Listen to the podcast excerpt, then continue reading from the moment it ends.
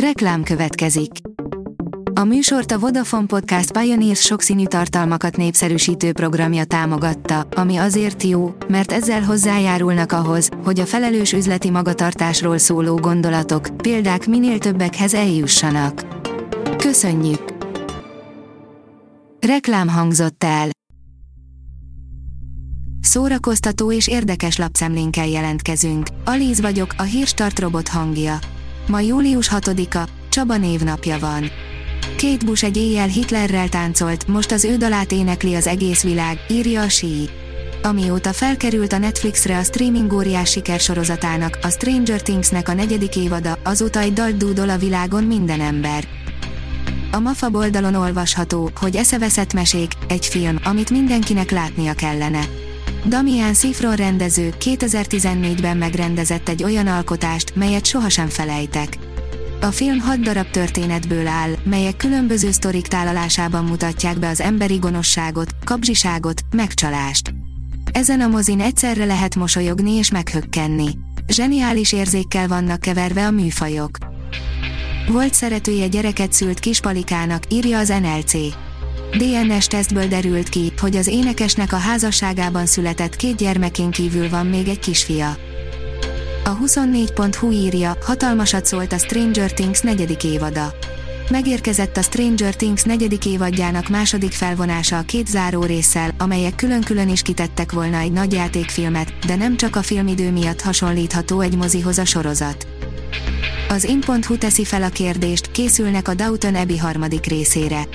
Hugh Bonville, a Downton Abbey sztárja arról elmélkedik, milyen történetszálakkal járna egy lehetséges folytatás. A világhírű brit című sorozat 2019-ben költözött a nagyvászonra, melynek folytatása, a Downton Abbey, egy új korszak májusban került a mozikba.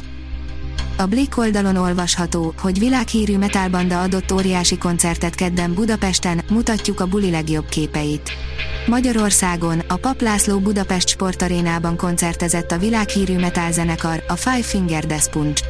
Két éve voltak hazánkban először, és most ismét fergeteges bulit adott a magyar származású gitáros, Bátori Zoltán bandája. A színház online írja, La Traviata, káprázatos látványvilággal kell életre a Szegedi Szabadtérin. Káprázatos látványvilággal kell életre Verdi egyik legnépszerűbb operája a Szegedi Szabadtéri játékokon. A La Traviata legújabb szegedi előadását, Juronics Tamás rendezésében, július 29-én mutatják be a Domtéren. Az IGN oldalon olvasható, hogy egyáltalán nem kapcsolódik Buzzhoz, Tim Allen és Tom Hanks, Buzz és Woody eredeti hangjai egyaránt beleszálltak kicsit a Lightyear-be, a Pixar nem túl jól fogadott filmjébe. A Lightyear finoman szólva is hányattatott sorsú Pixar film lett, de ez a Toy Story sztár szinkron színészeit nem hatotta meg, ők is kritizálták az alkotást. A Telex írja, amikor felfele ment a gazdaság, ők elindultak lefelé, a föld mélyére. A világ egyik legmélyebb barlangját 50 éve térképezték fel Dél-Olaszországban, most egy olyan film készült erről, ami máshogy mozi élmény, mint amihez hozzá vagyunk szokva. A kultúra.hu oldalon olvasható, hogy új vizeken a nemzeti filharmonikusokkal. A Nemzeti Filharmonikusok új évadának programkínálata igazi zenei utazást kínál, ahol a zenetörténet kincseit, ritkaságait fedezhetik fel a hangjegyek szerelmesei. Az új évad jelmondata is ehhez kapcsolódik, induljunk közös felfedező utakra. A Pollywood oldalon olvasható, hogy a vámpírok ismét rafináltak és félelmetesek a The Invitation trailerében. A halálos iramban és a trónok harca színésznője, Natalie Emanuel jár pórul egy gyanús meghívás elfogadásával. A Hírstart film, zene és szórakozás híreiből szemléztünk. Ha még több hírt szeretne hallani, kérjük, látogassa meg a podcast.hírstart.hu oldalunkat, vagy keressen minket a Spotify csatornánkon.